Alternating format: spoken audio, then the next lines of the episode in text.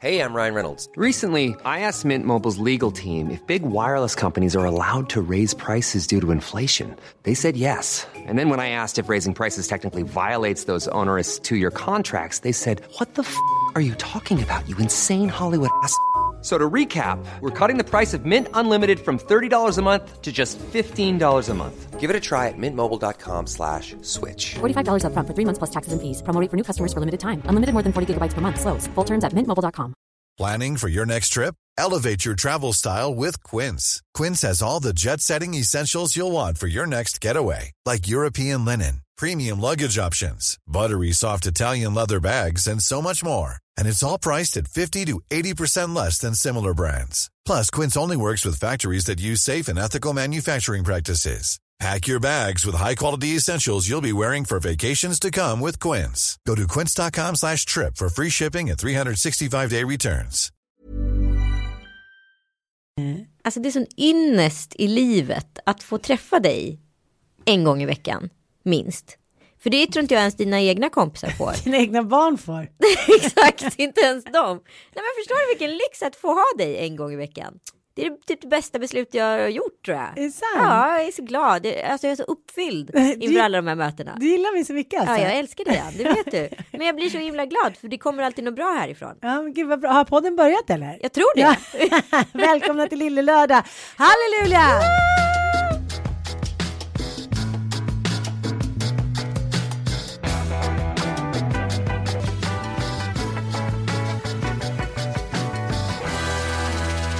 Gud vad härligt. Och då känner jag så här, då börjar jag genast tänka på att när jag gick in genom porten så släppte jag en fis. Oj! Ja men det är här, lite stressat eh, som vanligt. Jag slappnar av rasslade in. lite och då vänder jag mig om för jag gå in hissen och då går en kille precis bakom mig i svarta kläder och han gick inte in i hissen. och då tänkte jag att både bara en mamma och Anita kan älska mig trots att jag fis. Det var Karon som vände i dörren. Han hade tänkt att ta dig där. Men han ångrar sig. Nu händer någonting väldigt signifikant för kvinnor och män. Vadå? Kvin- Män är från Mars och kvinnor från Venus. Um, våran tekniker tyckte inte alls att det här var roligt, det här med fisen. Han brukar ofta skratta när jag säger saker. Ja, men han Men tyckte inte att han just- har hört en fis för mycket kanske. Ja, och det här är någonting som har hänt i min nuvarande relation. Från att i min förra relation knappast liksom, eh, nej alltså så stänga dörren, du vet akta så inga trosor syns, alltså väldigt hysch-hysch kring att man var kvinna. Till att nu göra, liksom, göra både det ena och det andra framför min karaslok och ändå känna mig så här hur sexig och härlig och fri i det som helst. Alltså att få vara sig själv och ändå anses vara het. Ja, men jag pratade med Kalle idag och eh, han sa att han hade sovit. Han har nämligen en sovfåtölj på sitt jobb. Han går och lägger sig där eh, 15 minuter då och då.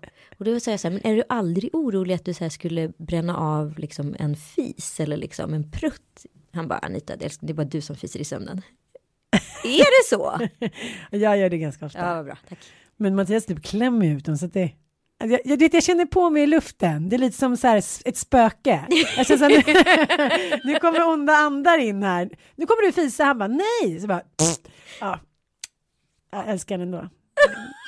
Kalle har aldrig fisit inför mig medvetet. Men så ibland så hör jag att han så här harklar i köket. Och så stämmer inte alltid harklingarna med fisen. De går liksom, de synkroniserar inte så då kommer det först ett jättehost och sen en prutt. Och då låter det som att den ena utlöst den andra. Det blir som ett eko. Exakt, rundgång. Men jag skulle också ändå vilja, vi pratade lite om det här varför ehm, med kärlek, varför det håller mellan vissa. Det är massa olika orsaker. Det är liksom, kan allt från så här, människor i ens närhet dör, man blir av med jobbet, man får handikapp. Alltså så här, man kan ju inte styra riktigt över sin kärlek på det sättet som man hoppas att man kan. Nej, Men det- det vi kom på, vilket gör att vi så här, en, är väldigt kära i varandra fortfarande och det verkar ju du och Kalle också vara. Det är ju så att man skickar så här, han skickar så här, jag är så kär i dig. Jag bara, är så kär i dig. Det är ju väldigt pubertalt på ett sätt. Det är ganska så här, två 13-åringar så här, är nykära och har tandställning och del, delar bubbelgum och fastnar i varandras tandställning. Ja, men jag blir faktiskt trackad häromveckan utav en tjejkompis som hade överhört ett så här samtal mellan mig och Kalle och då hade jag tydligen sagt så här puss puss jag älskar dig. Nej jag älskar dig. Alltså håller på och tramsat mig så där. Och hon var så gud vad ni är fjantiga. Och då tänkte jag så här ja det är vi ju. Men ändå ett så här sundhetstecken efter sex och ett halvt år att man fortfarande har ett pirr i magen när man pratar med sin respektive. Men det där med att utomstående blir irriterad på en själv, det är också det att det man gör eh, ofta själv, liksom hur man beter sig, pratar bebisspråk med sin snubbe hit och dit, det tycker man ju hur guld som helst. Men när andra gör det så får man ju kräkattack. Eh, gör det någonting eller är det bara så det är? Eller måste Men det man är liksom... väl så. Jag förutsätter att det lät jävligt tramsigt liksom. Men ja, sådana är vi. Men det jag tror ändå handlar om att jag hade en sån otrolig eh, Alltså så jag fick en så otrolig attraktion till Mattis. Nej, Ja, alltså direkt fick jag det. Det var så här som att hans liksom han sögs in i min atmosfär, i liksom mina energier. Jag kunde redan första kvällen kände jag så här, han måste ta på mig, han måste komma in i mitt liv, annars kommer jag dö. Mm. Eh, alltså jag kände det så tydligt. Det var verkligen otroligt starkt. ja. Att jag så här ville ha honom fysiskt. Förstår du vad jag menar? Och det tror jag är ändå väldigt bra grundgrej. Att man så här tittar på den andra och tycker att den är typ det härligaste man någonsin har sett. ja men absolut. När jag träffade Kalle så blev vi också så här superkära. Och det är så töntigt och sen åkte vi hem egentligen direkt och sen har han aldrig åkt tillbaka i princip. eh, och, och men samtidigt så var det ju så här, det, det var väldigt kul med honom på ett sätt att han hade en så otroligt märklig klädstil. Och jag såg ändå honom lite som ett projekt. Det? Jag visste att han var som en, ett väldigt bra vin. Nej men nu går du händelserna i förväg. Vad var då hans otroligt märkliga klädstil? Nu låter det som att han gick omkring som så Peter Sipens yngre bror. Nej, det var ju mer bara att det var, vad kan vi säga, det var en typ, en klassisk ungkarlsklädstil. Lite för tajt skjorta. Eh, lite för eh, liksom eh, vida byxor. Jaha. Ja, men du vet lite alltså så vida jeansen. Ja, lite vida, lite- Brad Pitt 92. Ja, och sen så hade han liksom ett par så väldigt slitna så här, liksom cowboyskor som mer på honom blev ett par prinsdojor. Eh, så, alltså, han vill ha lite klacks. Men han träffade en lite. till smurf då behövde han inte längre ha klacks. Exakt. Nej men du vet skjortan var så tajt som man såg så här bröstvårtorna igenom. Det är inte superkul. Tänkte så här, vi måste styra upp hans garderob lite. Men nu har han ju lyckats bra själv. Men det är ändå kul att Ja. så här, att så här se Det är män ändå som kul att du lyckats förvandla honom. Exakt, jag tar på mig äran. Tack, tack, tack. Sluta applådera. Nej, men det var lite kul för att jag eh, träffade en kompis häromdagen och hon, eh, jag menar, nu låter det som att hon är 14, men det är hon inte, hon är så här 38 typ. Men hon sa det, det gick liksom inte. Det du sa han, jag bara, vad har jag sagt? Ja men så här med hans klädstil och det, att han är lite så här, har lite fel stil. Ja, det gick inte längre. Jag bara, va? Men man kanske liksom är mer så än vad man tror, att man vill så här matcha allt från klädstil till så här polit, liksom, politisk färg till så här semester. Man kanske trivs bäst att vara väldigt lik någon till skillnad mot så här opposite attracts. Jag tycker precis tvärtom. Eh, jag har haft massa killar som har gjort superolik. Jag tycker inte det har varit så himla bra. Nu har jag en kille som är exakt som jag. Det är kanske inte heller så men det är Men det det, man vill ha. Jo men, nej, men det är ändå så här, det är klart att så här, ens dåliga sidor stärks ju och blir så här, ännu sämre för att man speglas i någon som är en själv. Alltså, precis. det är kanske inte så bra. Och man ser ju aldrig åt varandra heller. Alltså, ja men inte så, men, men, men samtidigt så tycker jag det är så jäkla kul att ha- vara tillsammans med någon som har, är, liksom, har ens energier. Ja, ja, Och absolut. som också så här hasplar ur sig så här otroligt dumma grejer bara för att man blir så här frustrerad eller arg eller trött. Som nu när Bobban är sjuk. Han gjorde ju modelldebut. Ja, Hon är så gullig. Mattias kompis Maria D har ju faktiskt världens roligaste affärsidé. Hon har ju då kontaktat pensionärer i Dalarna. Eh, nu har det blivit över hela Sverige. Som då stickar hennes grejer nej, Ja, jag ska faktiskt göra lite reklam för henne. Delicious. Det är den tröjan jag har på mig nu. den är hur Eh, fin som helst. Ja, så då sitter de liksom och eh, ja, men hon designar. Den här är ju college och stickning. Så stickar de mössor och vantar och kläder och hit och dit. Och sen så liksom delar de på vinsten. Jag Ja, tycker det, ja, och då skulle ju Bobban då eh, premiärmodella och han tycker han, han är så snäll. Så Exponerar du ditt barn nu? ja, det gjorde jag. Ja, hur Aha, och Mattias var också modell. Blir du smutsig i själen? Nej, men vadå smutsigt? Det är för en kompis. Jag det är något helt annat. Jag skojar. Jaha, ah, just det. Ah, Mm, ungefär som prinsessbröllopet. precis. Mm, det är något helt annat. Men han, han är så samarbetsvis. Han satt ju på den där lilla stolen och satt där med sin ballong. Så nu är han jättesjuk. No. Jo, men det är också du vet när det går över den där gränsen. Han har velat kolla liksom på Barbapappas snuttar från Tjeckien. Ja. Vet, Nej, det verkar vara hans ja, favorit. Ja, men nu i natt så hittade vi en ny. En från Holland. Blev ni glada då? Ja, då började vi faktiskt skratta. Schatte, kochen. Kommer du ihåg den? Kommer du ihåg den? Sni, snor, snappi, Ja. snappi krokodil. Ja, den. den. Den ska jag spela för honom ikväll. Ja. Nej men till slut så börjar man känna sig, jag älskar den här ungen. Eller gör jag inte det? Du vet när timmarna går och man bara, men sov då för fan. Eller sluta vilja kolla på så här dåligt. Många är också så här avfilmade. Många bara Ja, just det, alltså, avsnitt, rå, så så så här, skakig handkamera.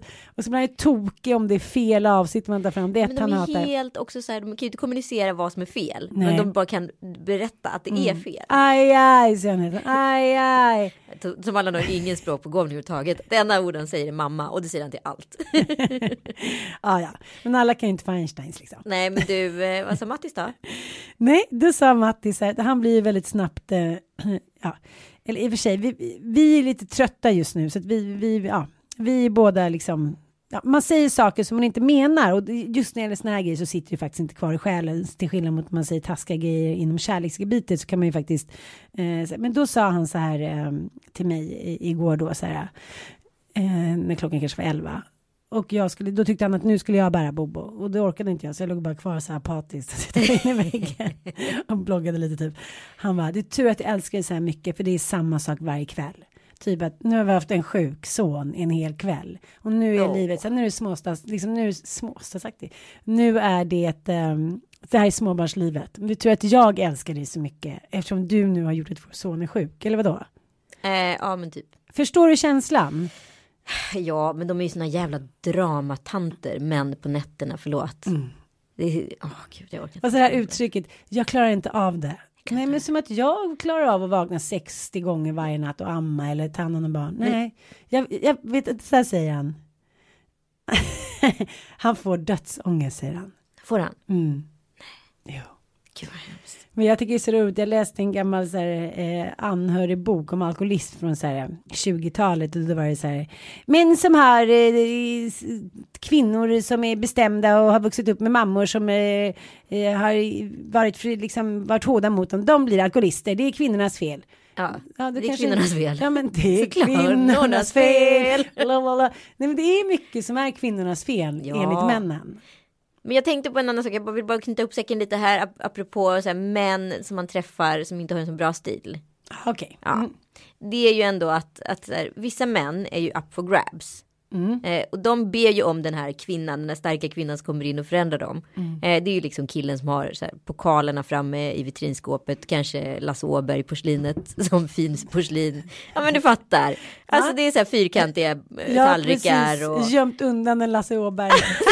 Fotografi. Check på den. Och sen var den här är fin. Jag bara, nej, den kommer gå på vinden lite. Katten kommer ta sig upp lite, lite hemligt en kväll. Ja, nej, det går ju inte. Nej men det går ju inte. Men de männen är ju å andra sidan up for grabs. Det står ju bara så här. Kom och ta hand om mig. Mm. Gör om mig. Rädda mig från det här singelskapet jag inte kan hantera. Jag har sportgrejerna som är on display i hallen. Det hänger en cykel på väggen. Alltså allt som är. Jag har studentplakatet kvar. Alla de typerna av attribut som en man har i hemmet. Det är ju en kvinna som måste in och styra upp där.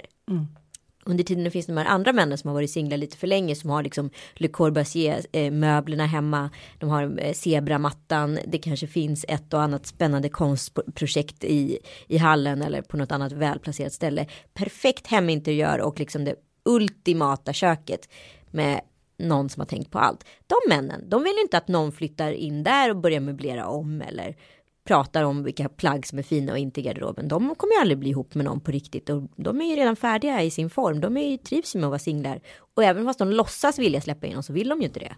Men har du någonsin kommit hem till en kille eh, som har varit singel ett tag och tyckt så här, fan vilken schysst ställe, vad fint han gjort, vad mysigt och lite värmeljus också.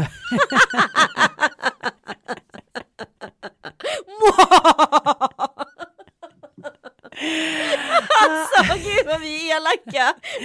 Men det var lite som Mattias, jag kom ju bara in i hans kök och tyckte så här wow, gud vad snyggt. Men så kollade jag till höger, det var en sån gammal allmogemöbel och han ville ha med sig så han, Mamma var det där. Ja, men du vet. på bordet. Liksom. och sen hade han så här, en jordglob i trä typ med en katt på. Och sånt där. Han bara, men är inte den fin när vi skulle flytta? Jag bara,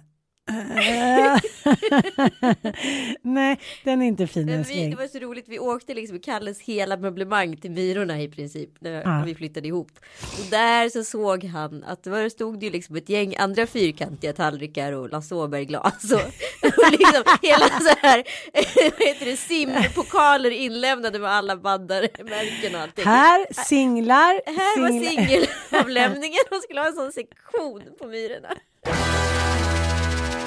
Nu kommer jag tänka på en skämskudde. Nej. Men lite. Jag vill alltid framställa mig själv, du vet, i lite bättre dagar än vad jag är. Nej, menar du? Jag är proletär.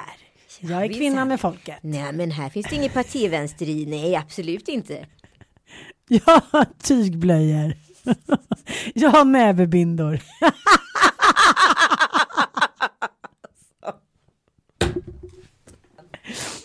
Ja, men då var det så att han var jättenära att Kjell Lönnå köpte hans lägenhet, Mattias ungefärs lägenhet, men i sista sekund så ringde han ett samtal och hoppade av. Jag kommer inte ihåg varför. Är det här en skämskudde? Nej, det är inte en skämskudde, men det så här, jag vill gärna framställa mig själv som så här, men jag är en härlig tjej, jag är inte svartsjuk, mina män, ja, de kan gå ut, de kan åka iväg så här, jag är bara en härliga tjejen där hemma som bara feel your life, vi ska inte liksom hålla i varandra. Nej. Nej, fria själar, vad heter den där Kali Rali.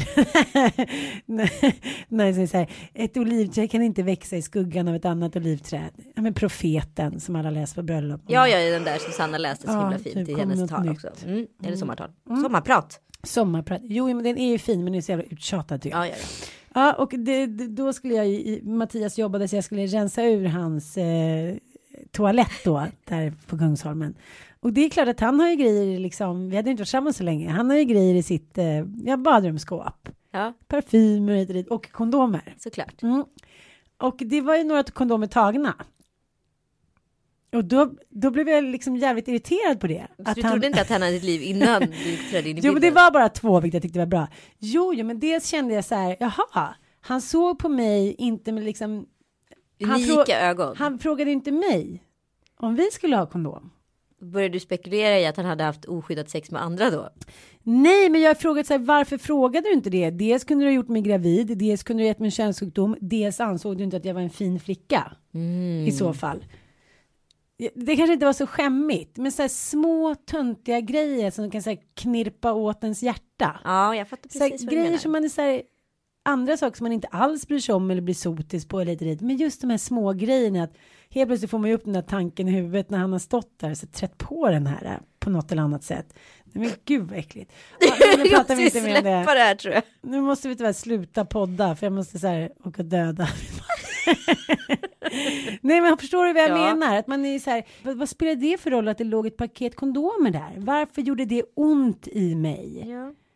Men det är bara för att också du vill ju vara exklusiv. Och du kände du dig oexklusiv. Att han hade så här tagit en av de få kondomer han hade haft i paketet och använt med någon annan. Mm. Han kanske bara lyxrunka, vem vet? Ja, man kan ju ljuga för sig själv. Ja, så nu har jag bestämt att det var därför. Ja. bra. Jag hörde förresten om Du att... har inte letat med någon annan alltså? Nej, exakt, det var oskuld när jag träffade dig. Men du, jag hörde förresten en ganska rolig grej från Manne Forsberg. Jaha. Att det är väldigt skönt. Forsberg, alla vet inte vem det är. Nej, men jag gör den här Mami Enough med honom. Om ni inte sett det förresten, kolla gärna på familjeliv.se. Det går med varje tisdag nya program.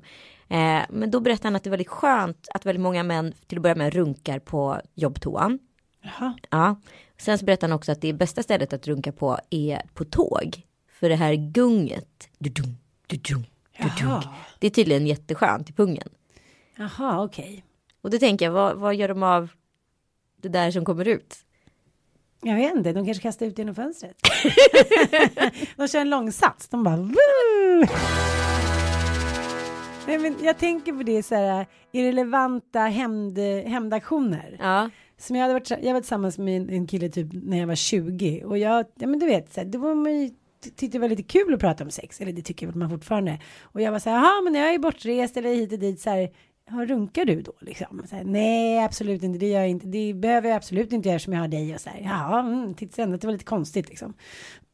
och sen hans hem när det tog slut. Förresten, det där du frågade om jag runkar, jag har gjort det sen vi blev tillsammans. Okej. okej. Jag fattar. Nej men du vet såna grejer som man tycker, jaha. Och det där tycker jag faktiskt är en ganska eh, intressant iakttagelse. Att vi tror ofta, dels att våra vänner, våra partners, våra chefer, att alla andra bryr sig om så här konstiga grejer som liksom ingen bryr sig om. Nej men exakt och då kan man prata om det här med integritet överhuvudtaget då. För att komma in på det. Ja, det kan vi göra. För vi, vi får ju lite ju- kritik ibland. Ja, och Eller vi- kritik och kritik tycker inte jag man kan säga. Nej, folk blir ändå liksom så här. Inte förfärade, men de är förundrade över att vi är så pass bjussiga. Mm. Men jag funderar allt mer, eller för mig blir gränserna mer och mer otydligt. Vad som är integritet och inte och varför är integritet viktigt. Mm. Jag kan förstå ifall du är så här statstjänsteman om du liksom jobbar med någonting som är utav så här la, landets säkerhet på ett eller annat sätt och du är, och du är en måltavla för någonting. Då kan jag förstå att man behöver ha integritet. Men varför måste du ha integritet annars? Om du inte har någonting att skämmas för och inte har liksom fular dig. Varför är det så viktigt att ha hög integritet?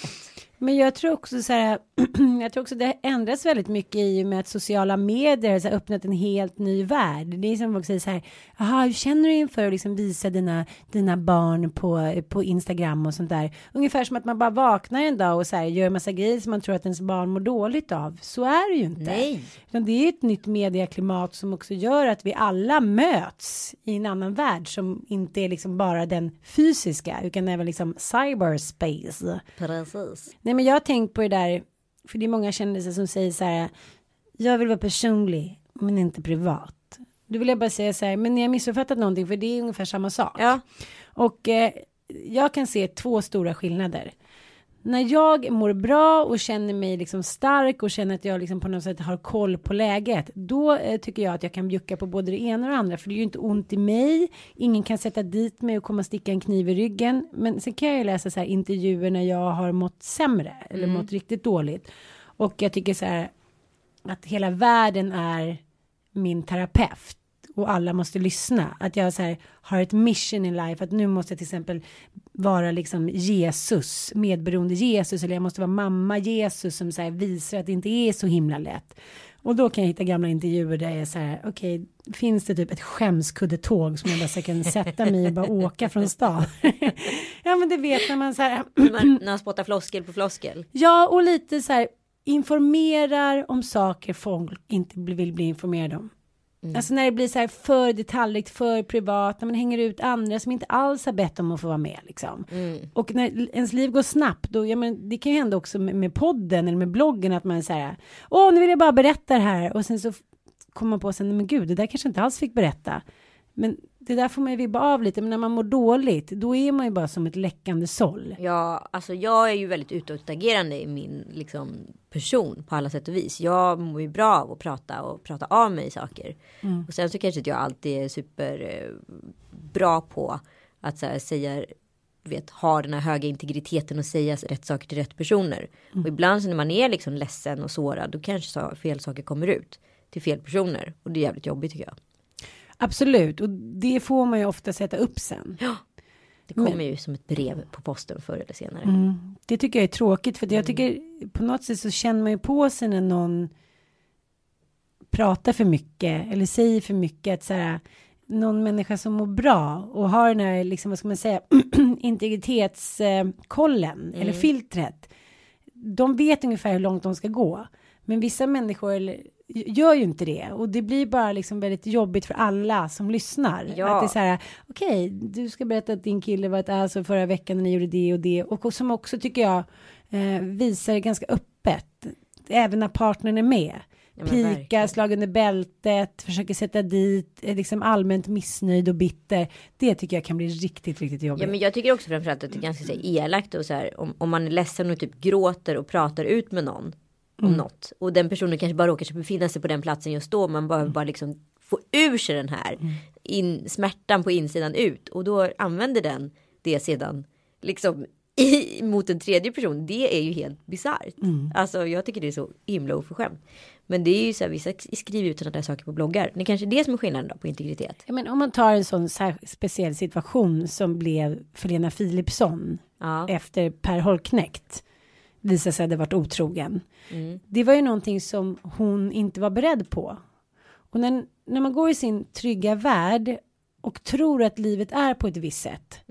och sen så helt plötsligt visar det sig vara någonting helt annat. Då är det ju jäkligt lätt att förlora fotfästet, så här, börja använda sig av sociala medier och skriva och sen så, så vill man bara trycka på ångra-knappen och då är det redan för sent. Ja, ja visst.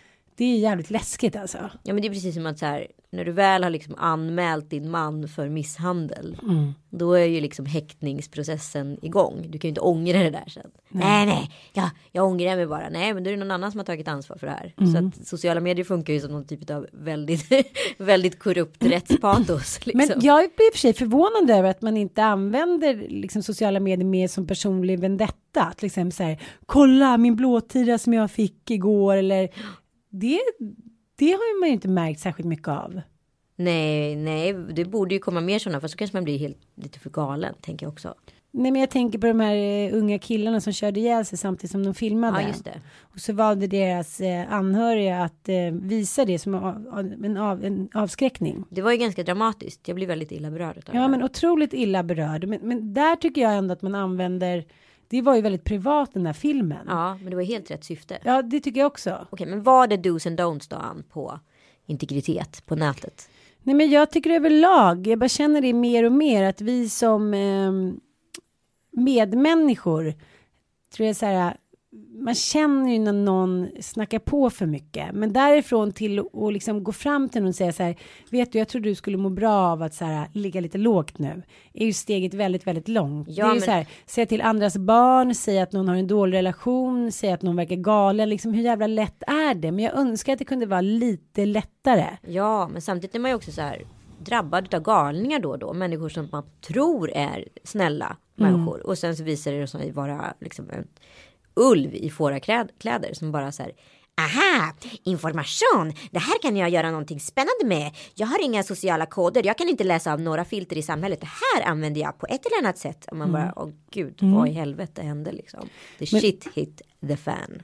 Ja, och då tänker man att vi som vuxna har problem med det, då kan man också känna så här att ens barn som börjar komma upp i tonårsåldern, jag tycker att det är så läskigt. Ja. Så här, det finns så slutna Facebookgrupper där så här 12-åriga tjejer sitter och så här mobbar varandra och skriver så här hora, fitta och lägger ut varandra. Så här, jag såg att du rökte, jag såg att du gjorde det och det. Det börjar bli liksom någon form av skvallervärld på social media för att det är så Usch. lätt att sätta dit någon. Det är så här, det måste vi säga till våra barn att det är big no-no. Om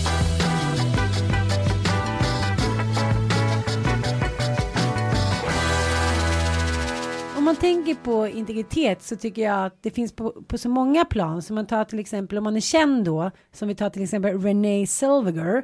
Som nu spelar in Bridget Jones 3 där hon ska få barn.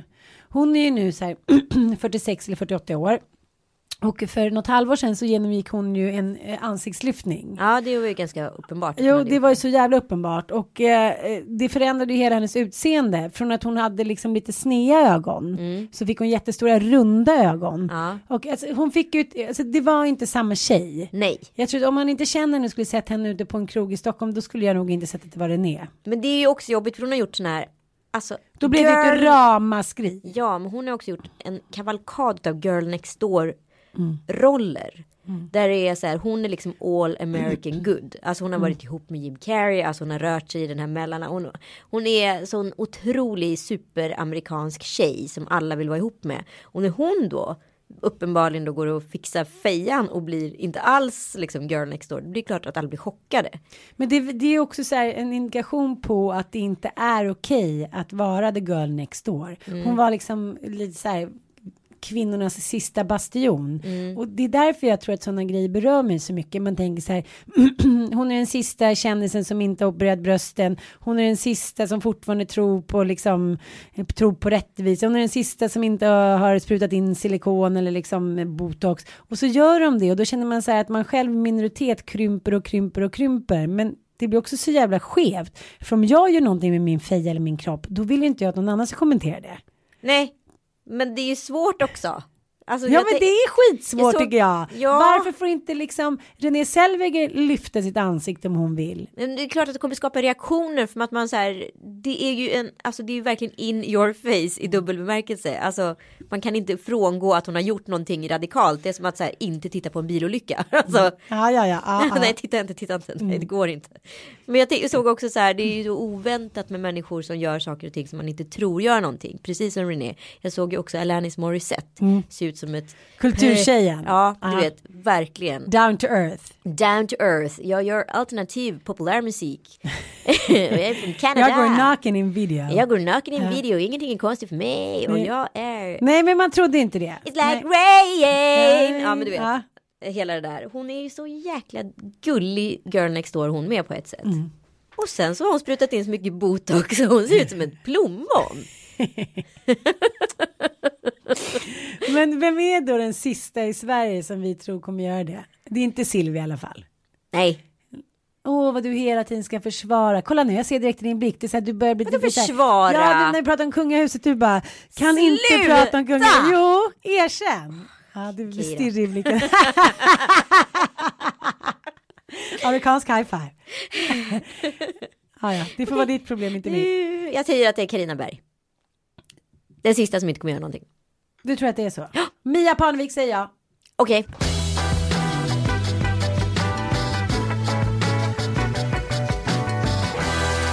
Men apropå Berg och Meltzer så var jag på deras revy. Eller tv-inspelning, eller vad man nu ska säga. Eh, på Oscarsteatern. Oscarsteatern. Gud vilken koll du har. Du brukar också inbjuda dit, men du sket ju gå. Nej, jag var och spelade in medberoende-serien i, på Särö i Göteborg. Jag satt och gjorde viktiga ja, saker. du satt och gjorde viktiga saker. Vi pratade faktiskt telefon då. Eh, men då måste jag säga en sak. De verkar lyssna på våran podd. Jaha.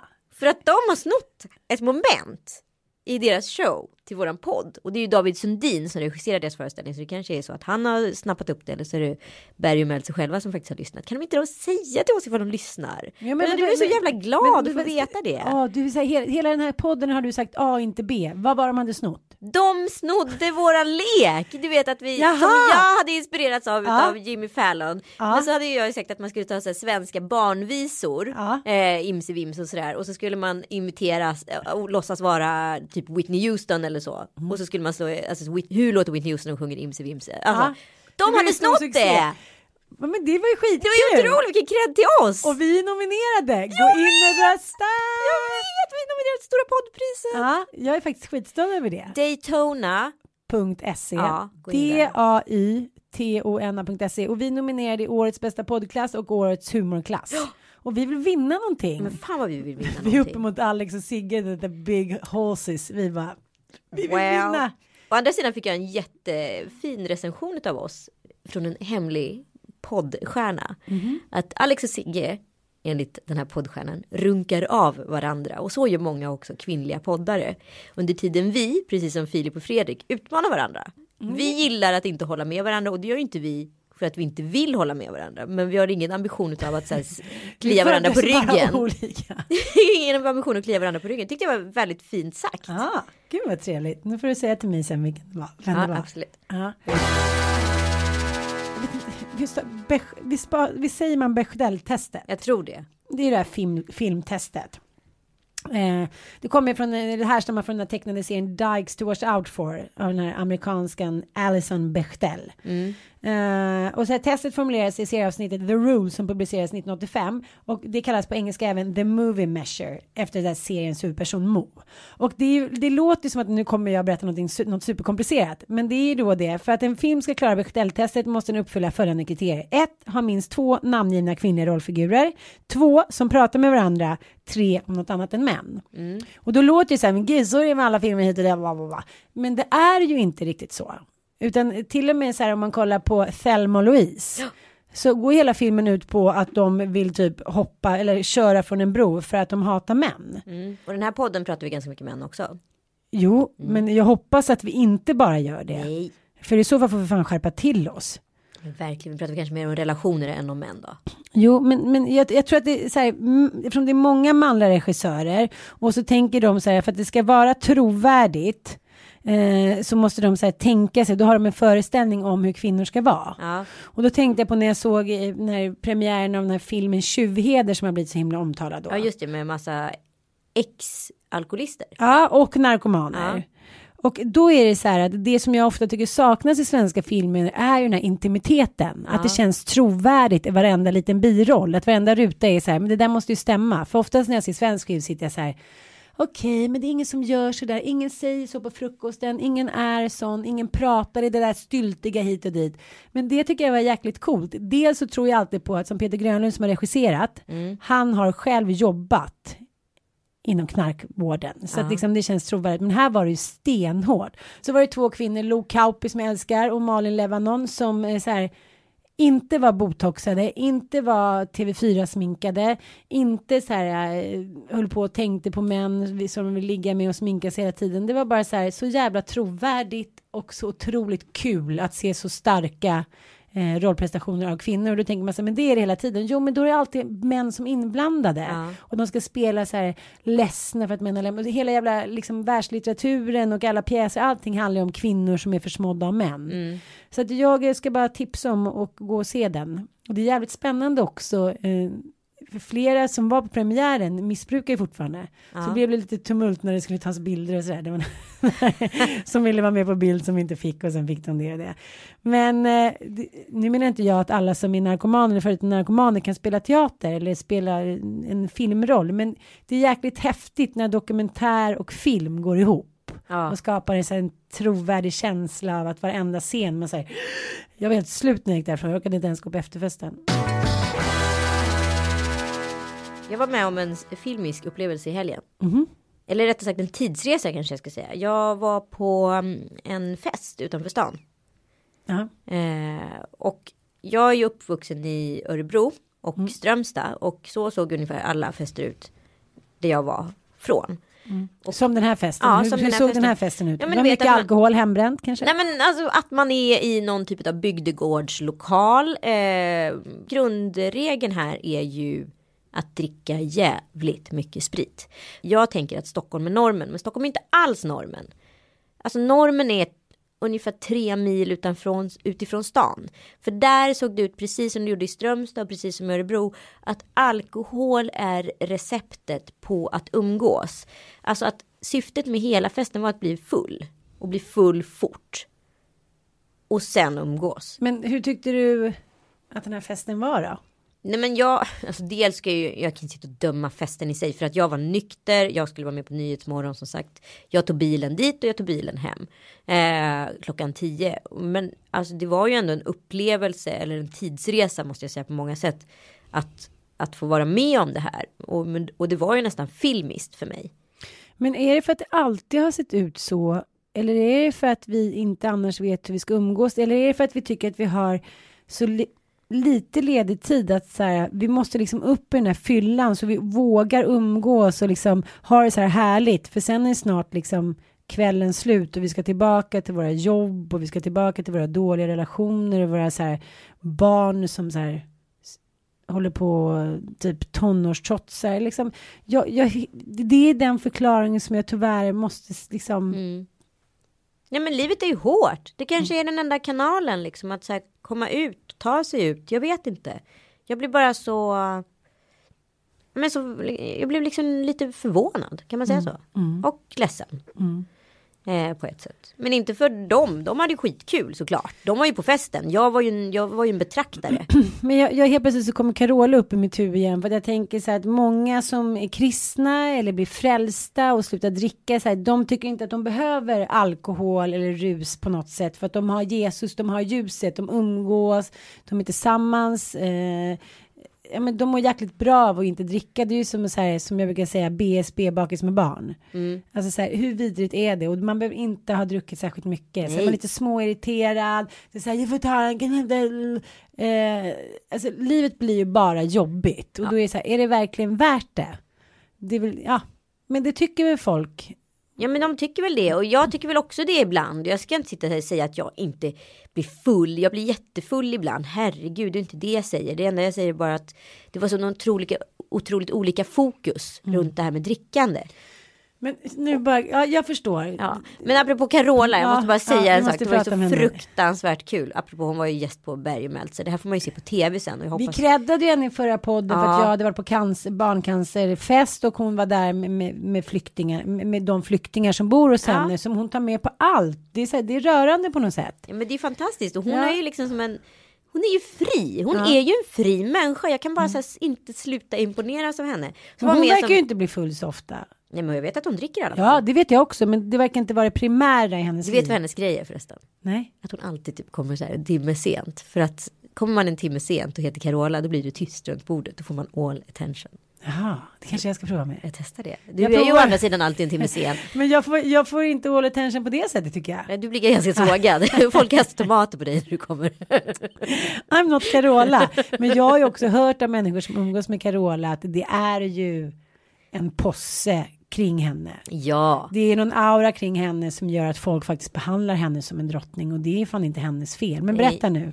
Nej men hon var ju med i programmet och då säger hon Vilket program? Berg och Meltzer. Men alla är inte inne i din Återigen, hjärna. Jag har redan sagt det Ja, här. ja, okej. Alla Ja. är inne i Anitas hjärna. Hon är nu på Berg och, berg och Då Meltzer. säger Carola helt Hon blir fritt. intervjuad på scenen.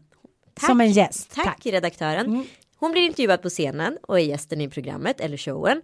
Eh, och där säger hon, pratar hon lite om de här flyktingarna som bor då hemma hos henne. Det verkar vara nio stycken nu, för nu har hon, nu har hon till och med några som bor i husvagnen som hon alltid åker runt med. Hon säger, det har aldrig varit så rent och fint hemma hos mig. Alla borde ha en flykting hemma hos sig. Nej, så säger hon inte på allvar. Men hon är ju en fri människa! Jag älskar henne för att hon säger det! Jaha, du sa gratis städhjälp, skaffa en flykting. Och jag bara ser så här partaj nästa vecka. Carola bara, jag har aldrig varit så fint här hemma som. Men gud, men det var ju faktiskt lite sorgligt. Men det var ju också ganska härligt sagt måste jag Ja. säga. Det är kungen och Carola som kommer undan med det Ja, det är fan kungen och Carola. Knappast ens kungen längre. Jag tänkte ändå på det här med att vara liksom lantis i själen. För jag märkte, det kanske var det som var förslitningen med mig mellan de här två världarna. Att jag liksom, det var inte bara att jag gjorde en tidsresa och kom tillbaka till Strömstad-Anita eller Örebro-Anita. Utan att jag kom tillbaka till någon typ av så här dåligt samvete. Jag, jag flyttade till Stockholm när jag var 1998. Och då var jag 20 år. Och vi var ju ett gäng örebroare som flyttade upp samtidigt och då var det ju så att man åkte eh, bodde här uppe och så åkte man hem nästan varje helg i början och sen så tog det väl tre månader och sen så började det bli ett år och efter man hade bott här i två, tre år då hade man ju, åkte man bara hem kanske en, två gånger per år liksom och gick på, ut på juldagen eller vad man nu gjorde. Och sen så började de här tjejkompisarna som jag hade kvar då i Örebro komma upp till mig i Stockholm. I början så var vi liksom kompisar på lika villkor och vi gick upp och upplevde Stockholm utifrån vårt lantisperspektiv. Sen blev jag helt plötsligt lite stockholmare. Så, och då hinner ju en transport inom mig ske. Så när de här tjejerna kommer upp då och hälsar på. Då ser jag liksom den här förflyttningen. Jag skäms. För mitt Stockholms alter ego som har då uppstått och som jag trivs i.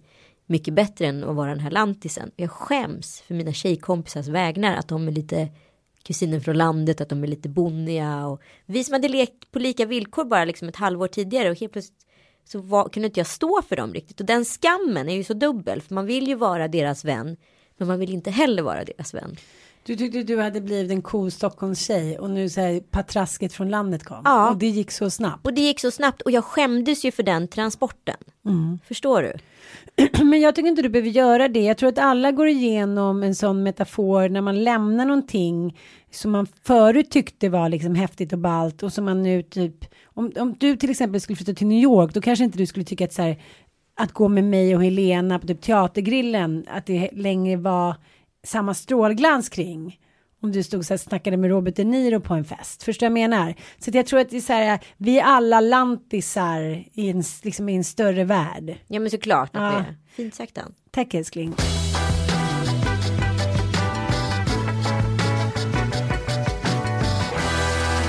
Häromkvällen hände en episk sak i etern. Åh jag tror vi ska prata Det skrevs tv-historia. Ett, vi säger samtidigt, se om det är så. här. Ett, två, tre. Skavlan! Wow.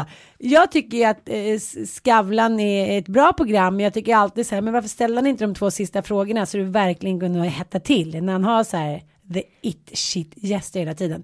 Då har det hänt några gånger har det varit episkt.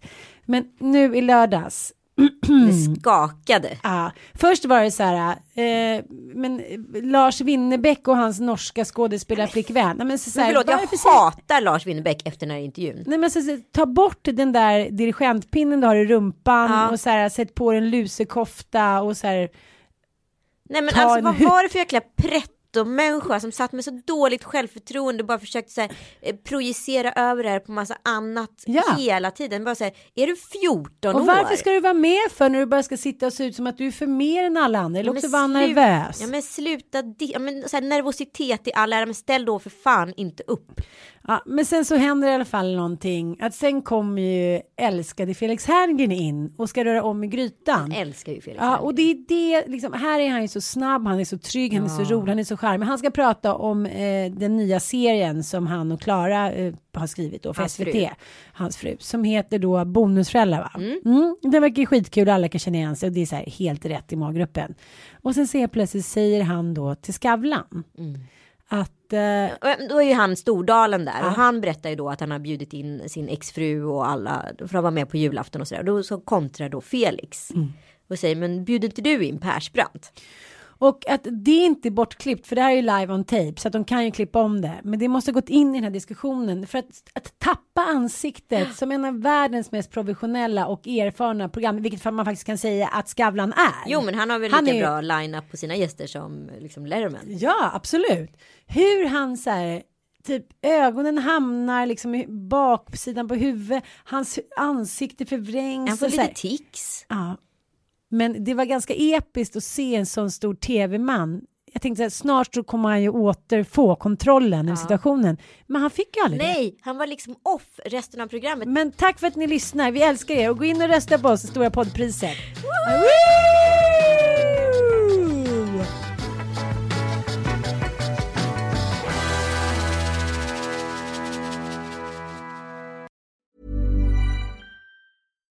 Hi, I'm Daniel, founder of Pretty Litter. Cats and cat owners deserve better than any old fashioned litter. That's why I teamed up with scientists and veterinarians to create Pretty Litter.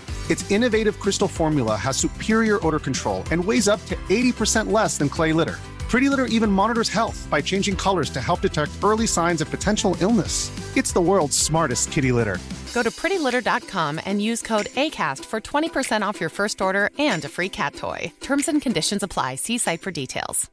Imagine the softest sheets you've ever felt. Now imagine them getting even softer over time. That's what you'll feel with Bowl and Branch's organic cotton sheets. In a recent customer survey, 96% replied that Bowl and Branch sheets get softer with every wash. Start getting your best night's sleep in these sheets that get softer and softer for years to come. Try their sheets with a 30-night guarantee. Plus, get 15% off your first order at bowlandbranch.com. Code BUTTERY. Exclusions apply. See site for details.